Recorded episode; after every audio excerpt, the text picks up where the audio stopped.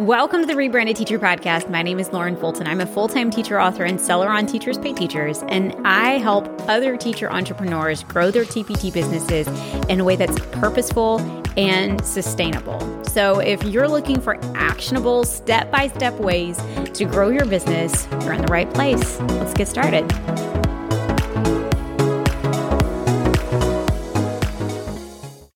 Today, we have such a treat. We have professional copywriter Branda Villacob, who is going to be talking about nurturing your audience. I get this question all the time. Like, I understand that I need to be selling resources. I understand that I need to be writing sales emails. I understand that I need to be sending them freebies. I understand that I need to be nurturing them. But, like, what does that mean? How do I nurture my audience in a way that makes them more likely to purchase from me and builds a know, like, and trust relationship without just constantly giving them freebies? Because I feel like that's what people think a lot of times when they think nurture, they think providing value and they think that that just means giving them free stuff. And that's not at all the case. And so today we have expert Branda Villacob who's going to be sharing with us how to nurture your audience. If you want to learn more from Branda, make sure and check out the links down inside of the description. You can find a link link to connect with her. You can also find a link to join us for Teacher Seller Summit so that you can attend her session and learn even more from her because she's absolutely incredible. Hey, Branda, how are you? I'm good. How are you? I'm good. I'm so excited to chat with you today all about nurturing your audience. So for those who are listening, Branda is a professional copywriter. And so she's going to kind of be sharing a lot of her expertise today. But I'd love to just start with like you telling us a little bit about you. Like how did your journey start in the teacher entrepreneur world? Yeah. So, like Lauren said, my name's Branda.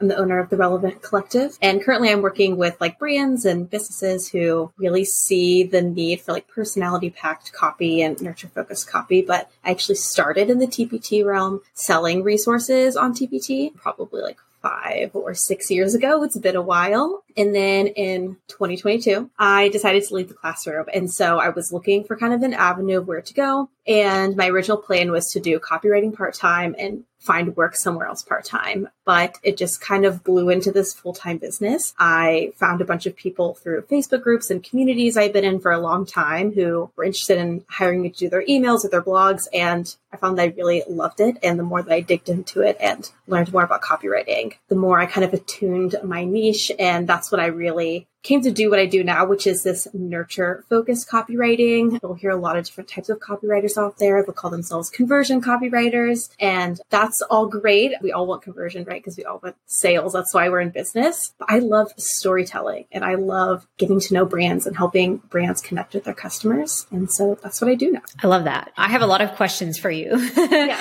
um, some of which we didn't discuss ahead of time, but there, here's one right now that when you were talking, I was like, I've got to know what this means. You said person personality packed copy can you tell me what that is? What is personality packed copy? Yeah, it's copy that feels like you. I think a lot of times when we write, especially when I talk to clients that I'm onboarding, I'm like, well, what's your voice? Who are you? And they're like, I don't really know like what I sound like. Like we know what we sound like maybe whenever we talk, but when someone asks you to identify words that you say or common phrases, all of a sudden you're drawing blanks. So personality packed copy is your words on paper and email blogs. It feels like you. It doesn't feel like anyone could have written it. It feels like you wrote it. And it feels like the people who are reading your copy can't connect with you, understand who you are. And so I think there's like a lot of teacher language that we feel like we have to be, right? Whenever we're writing blogs for our TPT audience. We feel like we have to be like the quiet teacher. I don't say any curse words and I, I'm like super PG, but like not every TPT brand is like that. Some are really spicy and sassy and some are really sweet and gentle. And so understanding who you are and, you know, that's part of nurturing is feeling like someone can connect with you even just through your writing. Perfect. I love that. So you talked about, you said personality packed and then nurture copy. Yeah. So you kind of just mentioned that personality packed copy is part of nurturing your audience. Can you tell us what nurturing your audience is and how that personality packed copy plays a role in nurturing your audience? So when I think nurturing, I think connection and I think community building and support.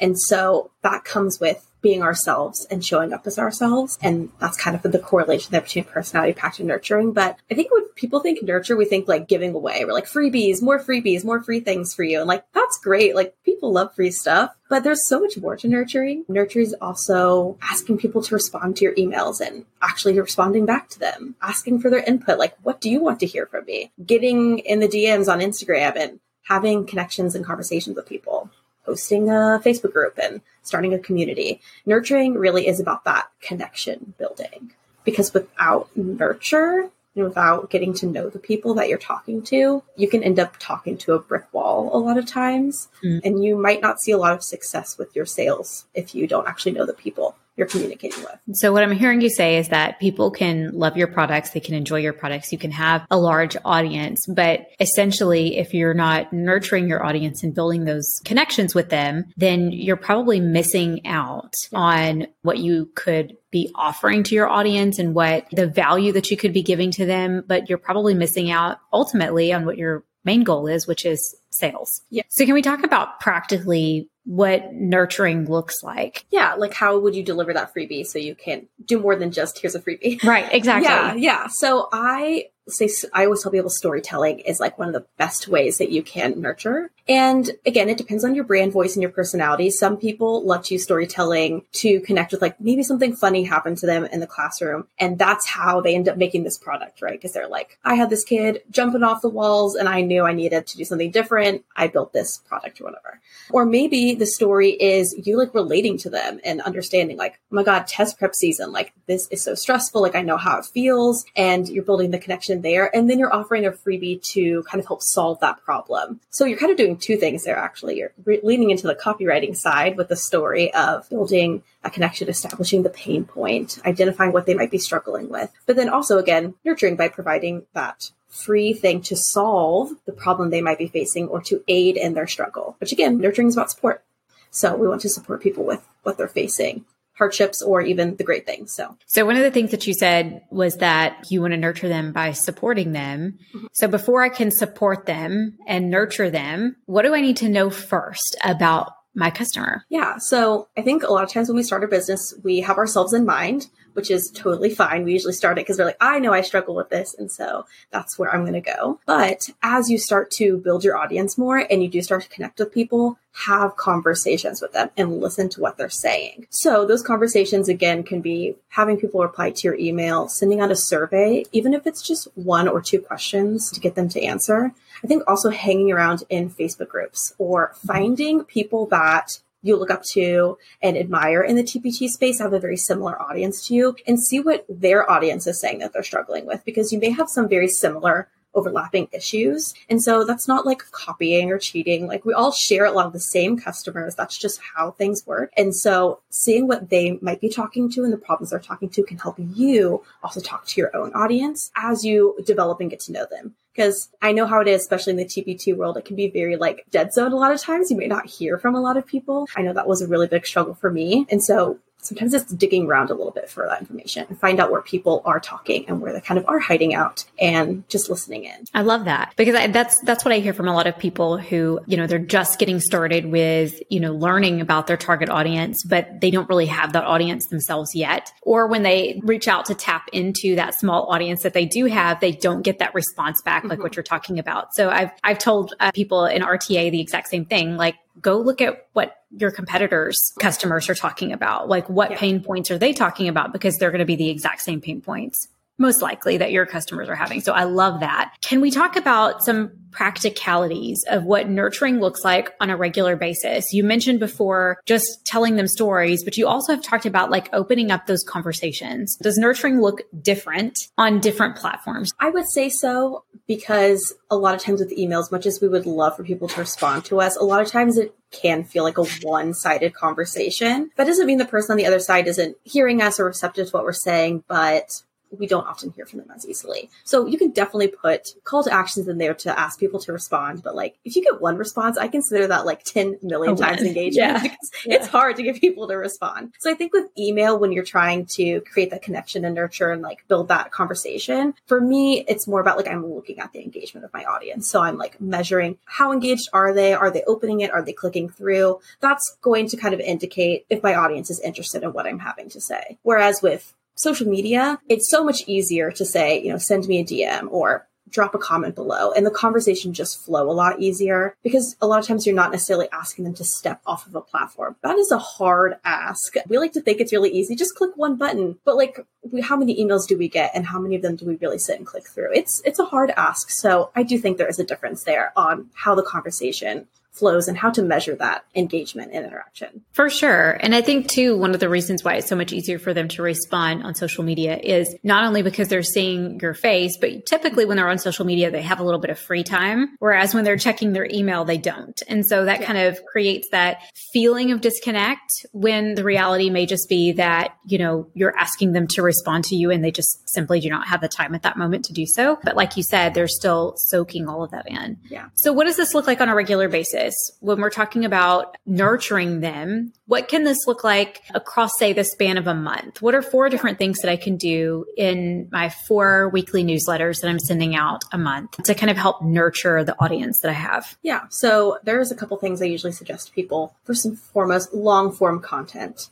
That's blogs, podcast, whatever it is that like hangs out on the internet for a long period of time, offering them some sort of free information there that establishes you as an expert, it provides them something free. Great. Wins on all sides. Freebies. You know, you can literally give them something for free. I don't recommend doing that like every time you email people. I would definitely say if you're planning in a month, one time a month is probably good, maybe two. I think also, again, asking for those responses, getting people to email you. You can direct them to Instagram post even. I have a lot of people who come and work with me and they're like, well, I don't have a blog yet. I don't have you know, whatever, send them to social media then. Maybe you had an Instagram post that you even have like two months ago that people really liked. You can send them there and refer them there. And then I say like last resort, sometimes if you really don't know where to send them or what to showcase, you could do almost like a mini blog or like a listicle inside of your email. So they're getting all the information right there. And then maybe your call to action for that email is just getting them to respond to you and give them some sort of information. Even if it's just a fun question, it doesn't have to always be about what you're talking about and just be like, I want to know what you're teaching this week, just so I can kind of know what to talk about in the next upcoming month or whatever. Yeah, I love that. You're talking to somebody who doesn't have a blog and doesn't do social media. yeah. So I definitely do that with my email list where I'll kind of create it like a blog. And my idea is one of these days I'll, you know, get around to hiring somebody yeah. to turn them into blog posts. But having that, I do feel like helps a little bit if you're somebody who's listening and you're like me and you're like, yeah, I don't do social and I don't do blogging. So like that's a really great idea. I love that. Let's talk about selling. When we're talking about nurturing our audience, how important is that nurturing when it comes to leading up to that sales email? I would say extremely important. If you've ever heard the, you know, no like trust factor before, there's a reason that's like such a prevalent saying in business. And it's because if people know you and they like you and they trust you, they're way more likely to stick around,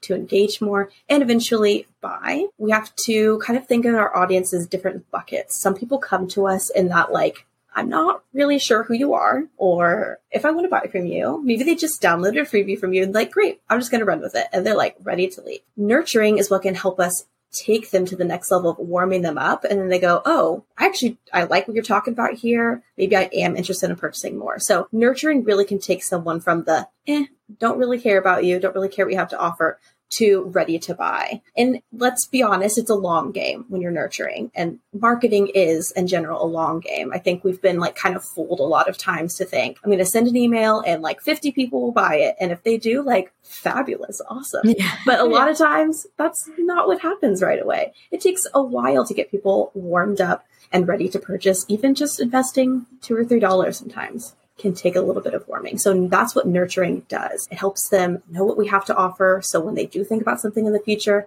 maybe they think about us. It tells them who they can come to for information. And it just gets them familiar with who we are. So when we show up in their inbox, they're not like, who is this chick? Unsubscribe. They're like, oh, yeah, you know, it's Lauren. I hear from her. I like what she has to say. I read her emails. Absolutely. You know, whenever I'm scrolling through my inbox in the morning and I'm deciding which emails I'm going to open, you know, that aren't business related, I only open the ones from people whose faces I can see in my head whenever I see their name. Like, oh, Pat Flynn, I know what he looks like. Amy Porterfield, I know what she looks like. Megan Wisdom, I know what she looks like. You know, if I can picture their face whenever I see their name, I'll open it. But if yes. I can't, if I don't know who they are and I can't make that connection, it's just going straight into the trash. And so I think that's, that is like, you know, you're so right there. It's extremely important that you're building that know, like, and trust factor so that when you do come across, they're like, oh, yeah, exactly. I know who this person is. Can we talk about consistency and what kind of role that plays in yeah. nurturing. Can I send one nurture email a month or a couple of nurture emails right before the TPT site wide sale and expect that this is going to do the trick for me? So this is like one of my biggest pet peeves that I always talk about. I'm like, you can't just, you know, pop up out of the blue and expect someone to buy. I mean, I got an email this morning from someone. I was like, who is this? You know, and I just yeah. like immediately unsubscribed because again, there was no consistency there. I had no idea who this person was. This may have been the second email I ever got from them, month apart. I have no clue. So consistency is extremely important for the factor of getting people to, again, know who you are, um, be familiar with you. And sure, you might annoy people sometimes. I think that's like the big fear. They're like, well, if I email every week, people are going to be so annoyed with me. Okay, maybe they are. And then they'll unsubscribe and they're not your person. You know, they didn't want to be there anyways. And I don't think consistency has to be as rigid as every Tuesday at 5 a.m. I send an email think you can have a little bit more flexibility with that. Give yourself grace in hard seasons and busy times. But in general, showing up on a consistent basis is definitely going to help with that familiarity piece. Yeah, absolutely. Yeah, I get often get like right before, or I'll hear people hear people saying like right before a TPT site wide sale, they'll say like, "Oh, I haven't sent an email in a while or I'll get those random like people who I'm subscribed to and I haven't heard from them in a very long time. And then suddenly like two or three days before the site sale, I'll get a freebie from them. And, and, you know, I, which I appreciate, like I do think that's probably better than, than not doing that and just sending them an email about the site wide sale. But I do see that a lot. Like, oh, I'm going to send them a freebie. And then the next couple of days, they're like, oh, so disappointed because the site wide sale didn't go very well for them. So I think yeah. you're so right. It's extremely important to continue or to build that nurturing relationship ahead of time and to keep that going. Can you tell us a little bit because you're going to be at Teacher Seller Summit? Can you tell us a little bit about your session that you're going to have at TSS and what you're going to be sharing there? Yeah, so I'm going to be talking even more about nurturing there, exactly how you can nurture, some examples of what that looks like, and really putting that into your email marketing. I haven't exactly mapped out everything I'm talking about yet, so I'm sure it'll change slightly. But one of the big things I talk about a lot with my clients also is like nurture sequences and how that makes a really big impact. So starting with a bang when you do send a freebie, it's not just here's a freebie and I abandoned you, but like how you can build that relationship from email number one, and then continually do that again, as we were just talking about consistency in our weekly emails and our constant communication with people. Yeah, absolutely. Well, we're so excited to have you at Teacher Seller Summit. And, and when, where can people connect with you in the meantime? Where can listeners connect with you? Yeah, I hang out on Instagram a lot at The Relevant Collective. And then I also have my website, therelevantcollective.com, where you can learn a little bit more about me and my services and what I do and all that fun stuff. Perfect. Well, thank you so, so much for being here today and for sharing about nurturing your audience. I'm really looking forward to your session on speaking specifically to their needs and learning how to meet their needs. I feel like it's just a perfect complement to what you talked about today, kind of leading into that and really helping people make better connections with their audience and also helping them make those sales, which is yes. really important. Yeah. Of course. Well, thank you, Branda. Yeah, thanks so much for having me. Thanks so much for being here, you guys. If you enjoyed this podcast, be sure to share it with a friend or share about it on social media. I love it whenever you guys share. It means so much to me. And I will see you guys right back here next week. If you want to learn more and grow more with me, then you can find me inside of Rebranded Teacher Academy.